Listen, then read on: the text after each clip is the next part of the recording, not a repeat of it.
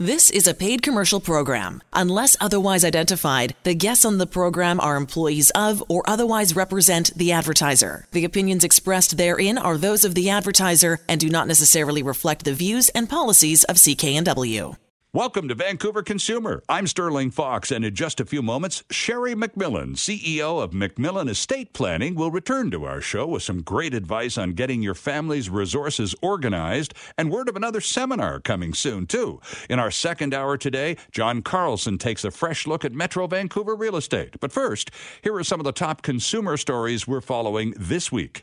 It's time for change at ICBC, said Premier John Horgan this week. Quote, the old government ignored ICBC's problems, allowing it to become a system that made lawyers rich while drivers paid too much for insurance. Close quote.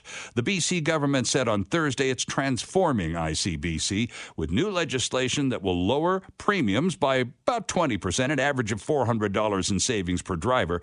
At the same time, maximum care and treatment benefits for anyone injured at crash, injured in a crash rather, will increase to at least 7.5 $5 million, and new benefits will provide care for those most seriously injured for as long as they need it.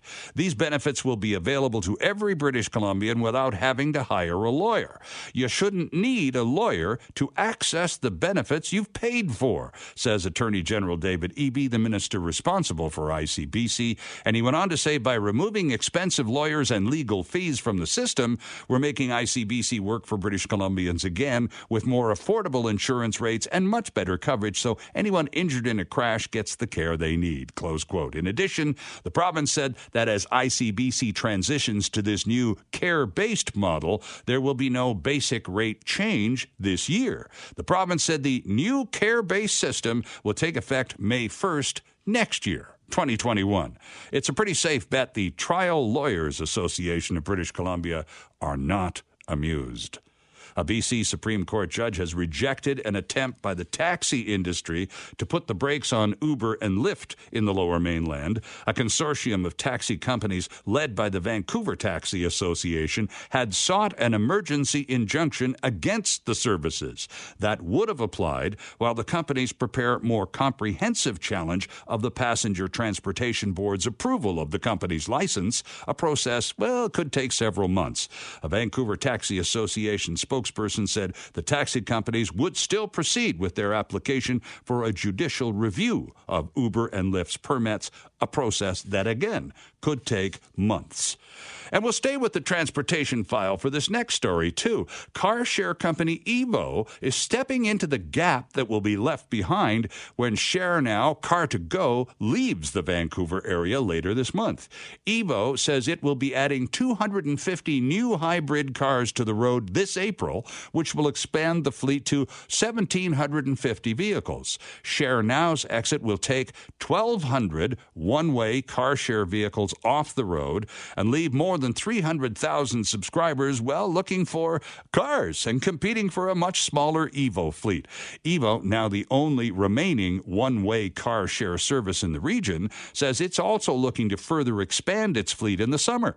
A company spokesman uh, said the company, which is operated by BCAA, is currently in discussions with the city of Vancouver about policy adjustments to support further expansion.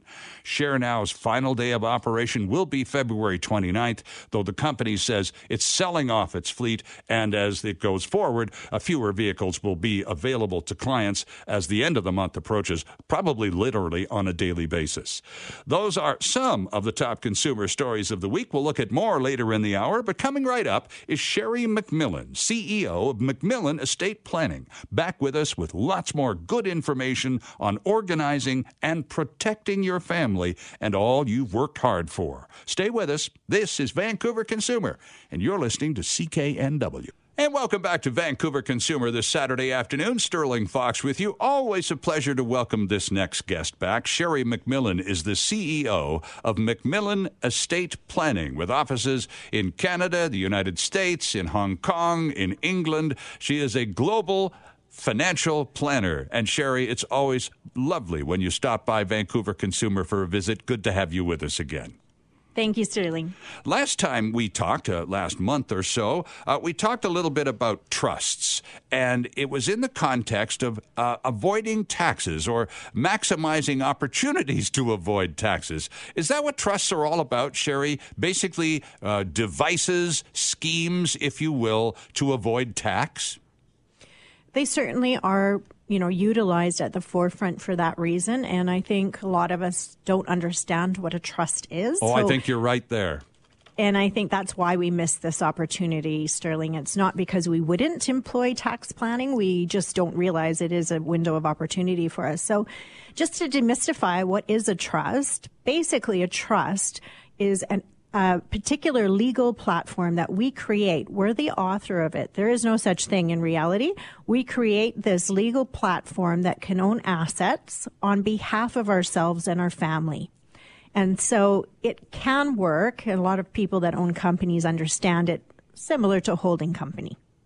So it's not a holding company. It's called a trust, but basically you can put anything you wish to in a trust and you can still continue to manage it. So and the difference, also the difference. That, sorry to interrupt, but I'm, I'm, oh. I'm, back to the holding company thing because you know yes. we, we, have in some cases uh, an asset of some description held by a numbered company, whether it's a home or a business or whatever. That's a holding company, isn't it? That's right. And so the unique part about a trust is a trust actually can own our businesses and it can own all kinds of assets. So it can own the shares of our holding company. It can own our operating company. It can own our real estate portfolios. It can own our primary home. It can even own our savings accounts and so forth. And uh, in some families, they own their art and vehicles inside their trust. So what it is, is it puts a fence around our asset base. And there's some primary benefits to this. The first one is tax, but there are even more than just tax planning opportunities with it. Because when we put a fence around our estate, what we're doing is we're protecting our retirement. Because as an individual, what happens is we have, you know, liability risk as an individual. So let's say we snowboard in the US and we get into a lawsuit down there. Mm. How is your retirement protected? Well, if it's in trust, it is. And so you have this fence there to give you protection. And many of us that are affluent are continuing to, you know, practice professionally or stay on boards of directors. We're always, you know, intrinsically continuing to carry on risk um, in our lives because we're living and we're enjoying life. But now we want to make sure that the wealth we created for our lifestyle in our retirement is going to have a fence around it. And so one of the wonderful opportunities about a trust is it's completely private and lawsuit protected. So that's a big pro for many of us. It certainly is. Now, how complex? It sounds incredibly complicated. So, how complex is it really, uh, especially for someone hearing about this concept? Now, this has come up before in conversation with some friends over drinks, but it never went anywhere. But I'm, I'm intrigued by the prospect of a trust because I, I could see myself eventually going down that route. So, how, do, how does one even begin to, to build or, or develop a trust and, or learn about it? Sure. Well, the first thing I would share with you is a trust is actually not even as complicated as a holding company. Oh. So mo- most of us in Canada can learn this very quickly, I would say within an hour or two, and understand how it will work and operate. Um, I can try and simplify it for the audience today, but basically what we do is we're creating this legal entity that can own assets and it files a tax return as a separate legal entity. It files a tax return called a T3 um, and the income that's created in it are, is a filed income tax return. But ultimately, it's really very unique in that it's quite simple because in a trust, this legal mechanism that can own assets, you can put anything you choose in it and you can govern it however you see fit. So no trust I've ever built is the same. Oh, okay. Because everyone is unique. So you might decide, I want to put everything into trust. And another family may say, I'm going to put half of my estate into trust because the other half um, I'm going to gift in my lifetime to my family now. So it becomes so, a perfectly customized uh, package for each user. That's right. And my suggestion specifically uh, in BC, specifically because we have such great value in our properties there, is using trust to avoid uh, probate fees that we would otherwise be paying on land transfer tax.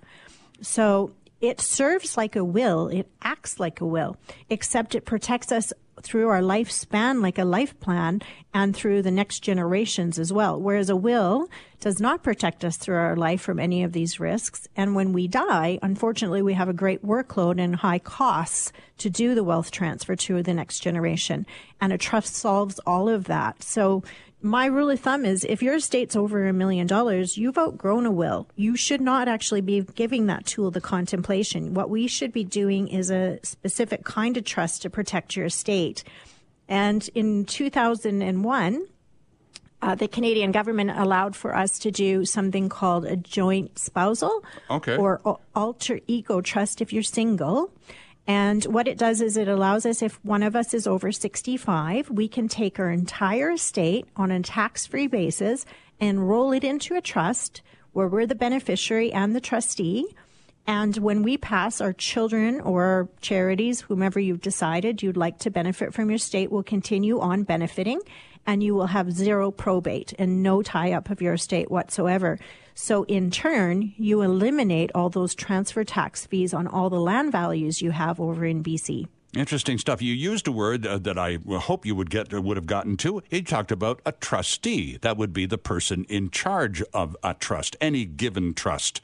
Are you the uh, the person who puts the trust together? It's your money, your enterprise, your future. Are you automatically the trustee, uh, and are you automatically in charge, or is that also negotiable, for lack of a better word?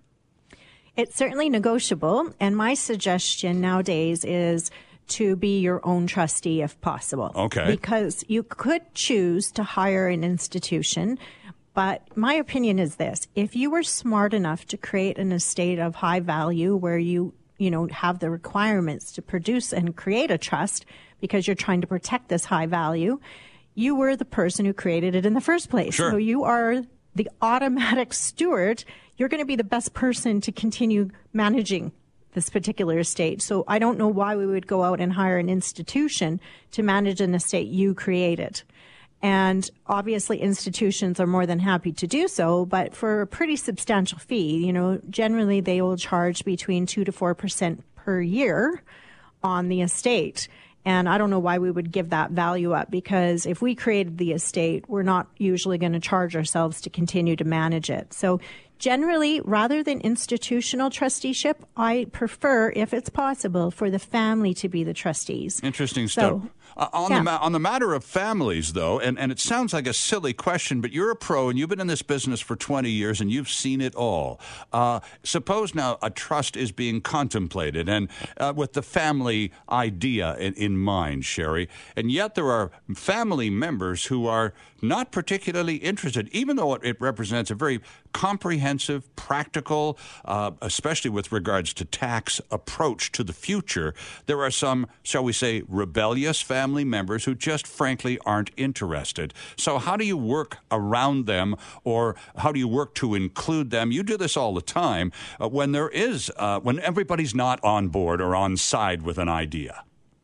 Well, I would suggest to you, Sterling, that that would be called a normal family. exactly. uh, everyone has one in the family.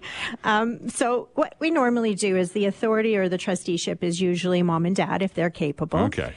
And then when we're considering who will be in charge upon the passing or incapacity of the parent group, we will select the people that are good stewards of the estate. So, you know, this is really common. We usually have in a family um, you know, somebody that's maybe not the best at money management. Mm-hmm. We call that spendthrift. And very sadly, 25% of the time we have addiction in our family or we have mental illness in the family or one in the same, depending how you look at it. So what happens in that instance is we pick the capable family members to oversee the trust to give protection to that child that may not be as able um, to do good stewardship for themselves. And right. so you know, we can customize it. And that's why I say we've never seen the same trust built twice because you have to look at who are the individuals involved and how should we design it to safeguard them from any areas of issue they may be facing in life. Because you imagine if you gave millions of dollars in a trust to a child with addiction, they may end up dying because they use that funding, you know, to support their habit. Right, and that sure. would be, you know, non-supportive, obviously. So, you know, we would then, in that family situation, we wouldn't select that child to be their own trustee because that could actually kill them. So we would select a family member that's more appropriately designed that would be a good steward of that child instead. Interesting stuff. And, and this, of course, is all done in consultation with a trust and estate practitioner, the professional who helps you, such as, oh, I don't know, Sherry McMillan, perhaps, who sits down with you and puts the package together, right? Thank you for that, Stuart.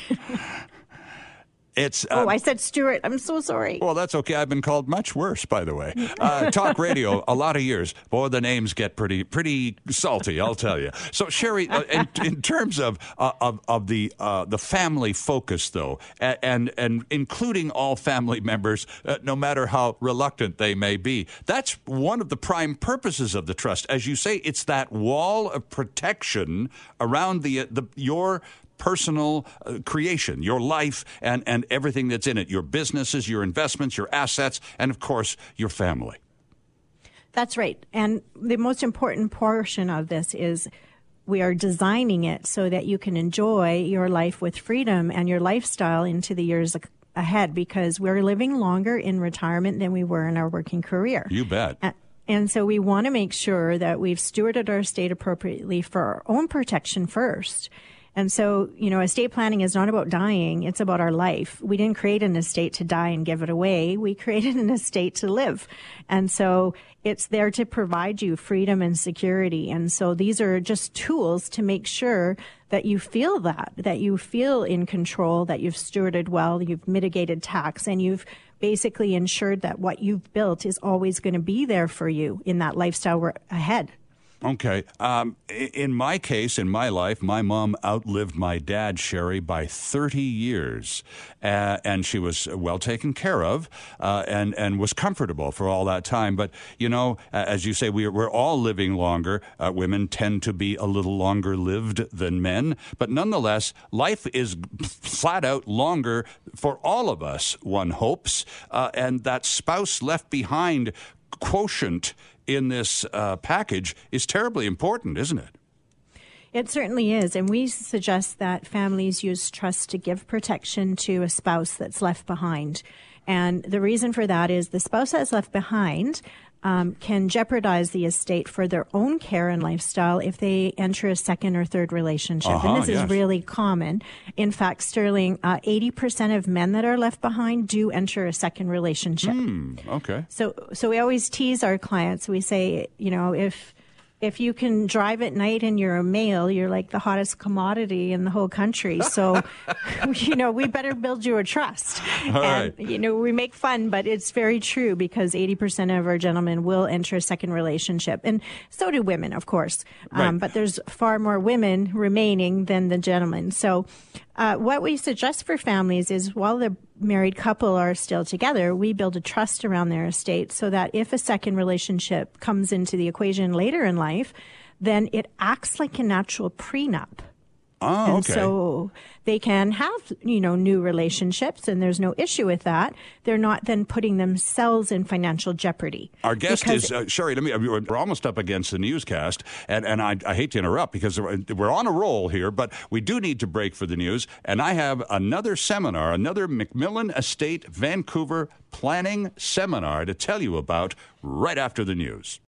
Welcome back to Vancouver Consumer for a Saturday afternoon. I'm Sterling Fox. Sherry McMillan is with me in studio. And just before we continue our conversation, I promised moments ago that we would tell you about the new McMillan Estate Planning Seminar coming to Vancouver. There was one here just a few weeks ago, and now we have the date for the next one. That will be Thursday, March 12th at the Marriott Hotel Pinnacle in downtown Vancouver, beginning as usual at 7 p.m. So circle this date on your calendar. Thursday, March 12th is the next McMillan Estate Planning Seminar in the usual spot at the Marriott Pinnacle Hotel in downtown Vancouver. Uh, they would appreciate it. There's no charge for any of these, of course. You're invited to bring as many of your family and friends uh, with you as you'd like. They would simply appreciate you popping over to the website and clicking on that button that uh, allows them to anticipate how many people you'll be bringing along with you. Again, no charge. They just like to have some wine and cheese, enough of it for you and your friends and everyone else. McMillanestate.com is the website. Just go over there and click on that button, and it's all about the seminar on Thursday, March 12th at the Marriott Hotel Pinnacle in downtown Vancouver, kicking off at 7 p.m. Now, Sherry, we were talking about uh, the spouse left behind in terms of the joint spousal or alter ego provisions that became available to Canadians in 2001, and uh, uh, and and how critical it is for any Canadian to have that kind of of planning involved. And you said estate planning earlier. You said estate planning is not about dying. And you're so right because, as I used in a personal example a moment ago, uh, in my own family's instance, my mom outlived my dad literally by 30 years, Sherry. So her, their estate planning was very much about her life. It certainly is. And I'm just curious, Sterling, how old was your mother? She was 96 and a half. Yeah. So, so this is what I drive uh, forward thinking when we're designing everyone's estate is we're living to 100. Mm-hmm. A lot of us are going to live to 100. And so um, they're actually forecasting in the next 15 years there'll be 50,000 people who are 100 years old in Canada. Amazing. Yeah. So, so this being said, you know, we want the privilege of having a second relationship if we find the right partner, but we don't want to jeopardize our retirement. And so this is not about the next generation yet. This is about us in making sure that the wealth that we've created together is going to remain with us until the end of our lives. And then most people have a natural desire, of course, Sterling, that they want their estate to stay with their bloodline and family. So mm-hmm. even if they enter a second relationship, they don't want their estate to go to a new family. They want it to remain with theirs. And so very sadly, I see this a lot where families, you know, enter a second relationship. We call it blended family. Right. yes. What happens is they're in a new relationship. The parent group uh, decides, well, we'll just write a will that says everything goes back to my children, my biological children.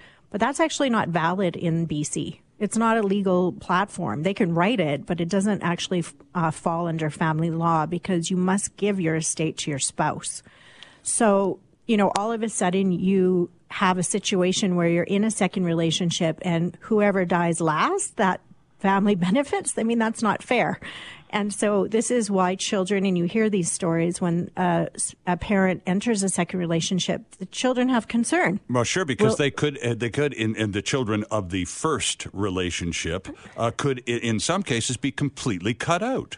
Right, and in in one case out in BC, actually, we have an orchard that this is happening in, where the non-orchard family is not benefiting from the orchard. A brand new family of the last five years is going to be benefiting from the orchard. So, oh. you know, imagine that outcome, and that's just a disaster.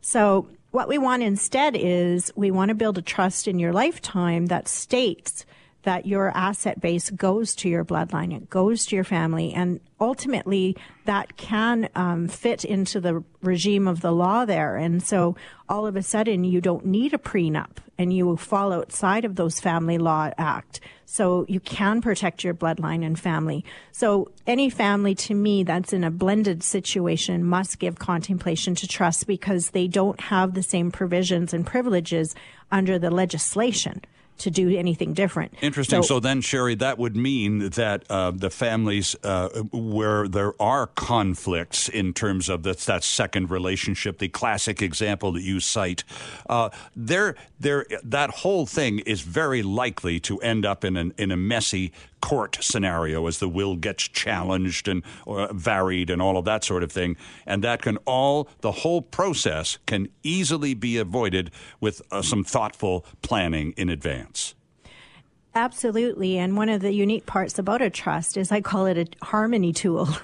And, you know, it keeps harmony in a family. Mm-hmm. And I, I'm not making jest when I say that. It really can because you, as the parent group, lay out your wishes We then, the next generation, simply follow them but there's not an opening for conflict or lawyers to become involved in the estate and, you know, offset what our actual wishes were.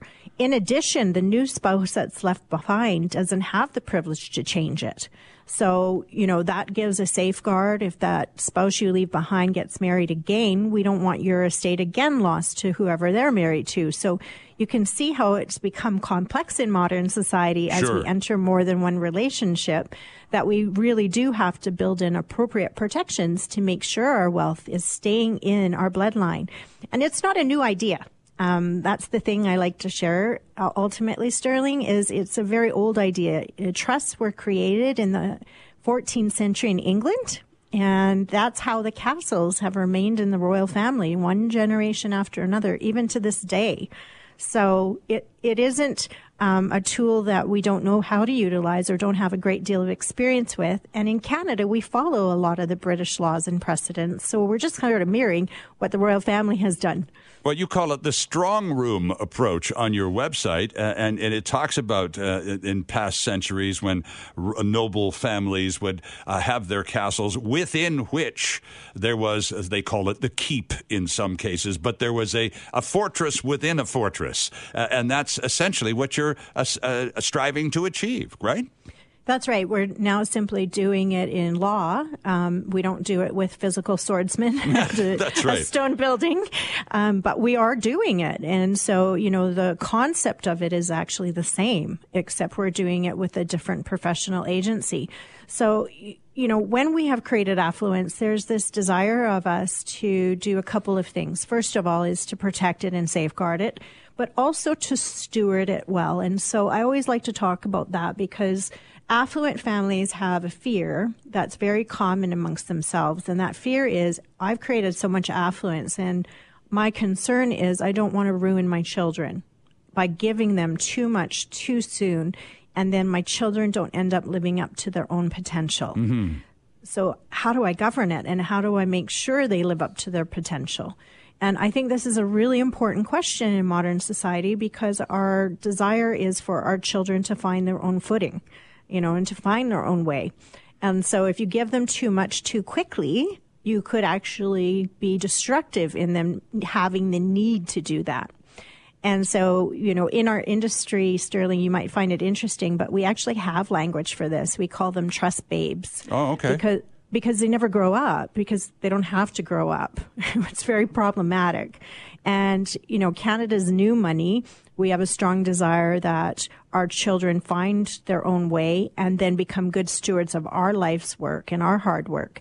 And so what we use often for these types of situations for many families, for children and grandchildren is something called an incentive trust. And what the incentive trust is, is it's your values and beliefs and life learning employed inside the governance of the trust.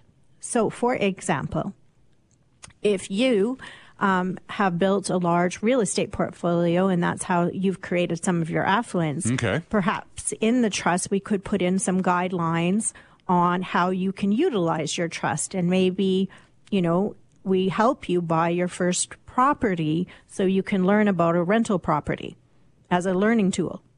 And so I always say build them as if you were alive. Don't build them as if you're gone. So, you know, if you wouldn't give $5 million to a 20 year old today, then why are we doing that if you're gone? So ultimately, let's give them stewardship of the $5 million maybe when they're 30. Um, but they still can't take it all out at 30. They have to steward it so Sure. that they have learning. So we have a family up actually in Vancouver that's really interesting. They have a substantial real estate portfolio and um, the family feels strongly that that's one of the main facets they want the children to contend with and, and continue. And so what we did is in their trust, we've given the children $100,000 each cash. And we've basically said to them, go make your way in the world with this asset base and see what you can do with it. And in five years, whatever you have left, we're going to match and give you. Oh, Um, and so what that's going to do that's a very is healthy incentive now, isn't it? It is. And so now they're going to study, they're going to learn, they're going to, you know, endeavor to do um, good planning. And you know, it's interesting because I've done this a number of times for families. And in one family I can think of, we had five children we did this in. Um, at the end of the day, three children had money that was matched, but two had had no money left. ah. So, you know, it, what that does though is it helps the parent group see the capacity of the child and also build the trust to protect the child. And so for those children that, that, that don't need a lot of protection, maybe we don't have a heck of a lot of governance, but for those children who you know, show that they're not able or capable, then we put in more governance to make sure they're protected. Sherry, does business in, succession fit into this mold as well, as long as we're talking about, you know, incentives and who's deserving and all of that kind of stuff? And if it's based on a, whether it's a real estate or a restaurant, it doesn't matter. It's based on a family business. Uh, does, so is business succession a part of the package? It usually is, Sterling, if the family has a business, because okay. the business is the livelihood of the family. Right. And so, you know, the the first instinct of, of children inheriting a business is, oh my goodness, this business is worth a lot of money. Um, but what they don't understand is most businesses keep reinvesting in the business mm-hmm. to keep it growing and moving forward. So sometimes we put in uh, particular parameters like you can take out of the business um, 10% of the profit. So now the incentive is they want to make more, so their 10% increases. Of course. So they become a very good steward of the business because of those kinds of incentives that we can build in. And so, you know, this is important because again, we want our children to come into their own and find their own path. And then, of course, what I'm finding is as children age, we're seeing more and more by 30 and 40, we're giving the reins over to the children, but not sooner than that because ultimately it's in our actual 20s we find our way mm-hmm. and often in our 30s where we get married for the first time and have family. And what's happening is that's when the divorce cycle happens in our 30s and in our 60s and that's a broad understanding, but so these are sensitive times. So what I always say is leave the trust in place because it acts like a natural prenup for your child. And if the first marriage does not unfold properly, it doesn't matter. Their inheritance won't be lost. So uh, we need to talk a little bit about the seminar coming up here, Sherry, because uh, I'm almost out of time, and I could literally talk for another hour about this. Is absolutely fascinating, and the simple fact of the matter, friends, is everything Sherry McMillan has been discussing with me for the last half hour is the law, and in some cases has been since 1981, or in the case of this joint spousal or alter ego trust setup since 2001. Why don't you know about it, or haven't you heard about it since? Well. Well, it's because the Government of Canada, through its revenue agency, is not responsible for teaching you anything. It's there. If you don't find out about it, you lose. You need to seek out the services of a trust and estate practitioner Sherry and her team are returning to Vancouver for another seminar. This one will be at the Marriott Hotel Pinnacle, which seems to be a favorite location in downtown Vancouver. The kickoff time will be 7 p.m. Thursday, March 12th is the date to circle on your calendar and inform your family and friends about too, because as is always the case, the folks at McMillan Estate Planning do these seminars for groups. If you have people in a family group, a business group uh, that would like to learn more about collaborating, combining resources, uh, avoiding tax, all perfectly legal and well planned. You just need to pop over to the website. That's McMillanestate.com. Right there on the homepage, there's a button to click to request a presence at the next seminar. There's no money involved. It's free. They just like to know how many chairs to put out so there'll be lots of wine and cheese for you and all of your guests. The date again, Thursday, March 12th at the Vancouver Marriott Hotel Pinnacle downtown. 7 o'clock the kickoff time on Thursday, March 12th. Sherry McMillan will present and afterwards be happy to take your questions. Sherry, thanks for taking mine today. Appreciate it very much. Thank you, Sterling. Have a great week. You too. We're back after this. Once again, our thanks to Sherry McMillan, CEO of McMillan Estate Planning, for another interesting visit. Thursday, March 12th, the next seminar. John Carlson is on deck with a fresh look at Vancouver real estate in our next hour. Time now for Ask Andrew, in which we place questions to our producer, Andrew Ferreira. And this time, Andrew, it's about those new TV demographic informations that you've been looking at. Who's watching? Well, we all are. Uh, Research Co. Mario Canseco came out with some numbers earlier this week Uh, and one of the things that interested me about this was PVRing. Uh, they found that women prefer recorded shows, PVRs, to live shows, 37% to 17%. Really? However, men are the opposite, who prefer li- who prefer sorry live over recorded. Sure. 34 to 28%, which means that women have a greater opportunity to kind of you know skim through and watch what they want to watch. As well, they find that youth, youngest adults, uh, you know, they're usually one of the big, you know, money makers for advertisers. Sure. Only 9% of their TV watching time is watching live shows and events now. Interesting. That's the much sought after 18 to 34 demographic, isn't it? Exactly. And looking across the country, this a number also jumped out at me. Quebec is the king of live television. 35% of them uh, like to watch TV live. They reason, though, it might be because there is a smaller selection of French programming on streaming services. Ah, okay. So that's interesting stuff. Thank you, Andrew.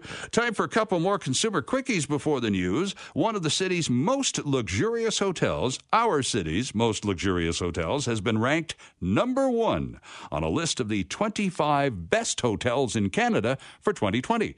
It's the Fairmont Pacific Rim, right down on the waterfront, earning the highest spot. The ranking comes from U.S. News and World Report, which ranks the best hotels in Canada based on an analysis of industry awards, hotel star ratings, and user ratings, of course. Vancouver dominates the top 10 with four of the slots, and overall, Vancouver has five in the best 25, and other locations in the province an additional six, making 11 of the 25 best hotels in Canada right here in British Columbia. Other hotels in the top 10, besides the Fairmont Pacific Rim, again, number one. Okay, the Rosewood Hotel Georgia is number two. Tofino's amazing Wickaninnish Inn is number three. The Wedgewood Hotel and Spa, number five. And rounding out the list at number 10, the Shangri La. And as long as we're looking at lists, here's something completely different Amazon Canada's annual list of our country's most romantic cities. Yes, there is such a thing. This is their 11th ranking, and this year the winner is Fort McMurray, Alberta. The city of over 80,000 was number three last year, and this time knocked off seven time top ranked Victoria. Our capital city dropped to number 10 from 1 to 10 in the romantic rankings. Oh, rough year for Victoria. Rounding out the top five behind Fort McMurray are Toronto, Yellowknife, Bonnyville, Alberta, and North York, Ontario.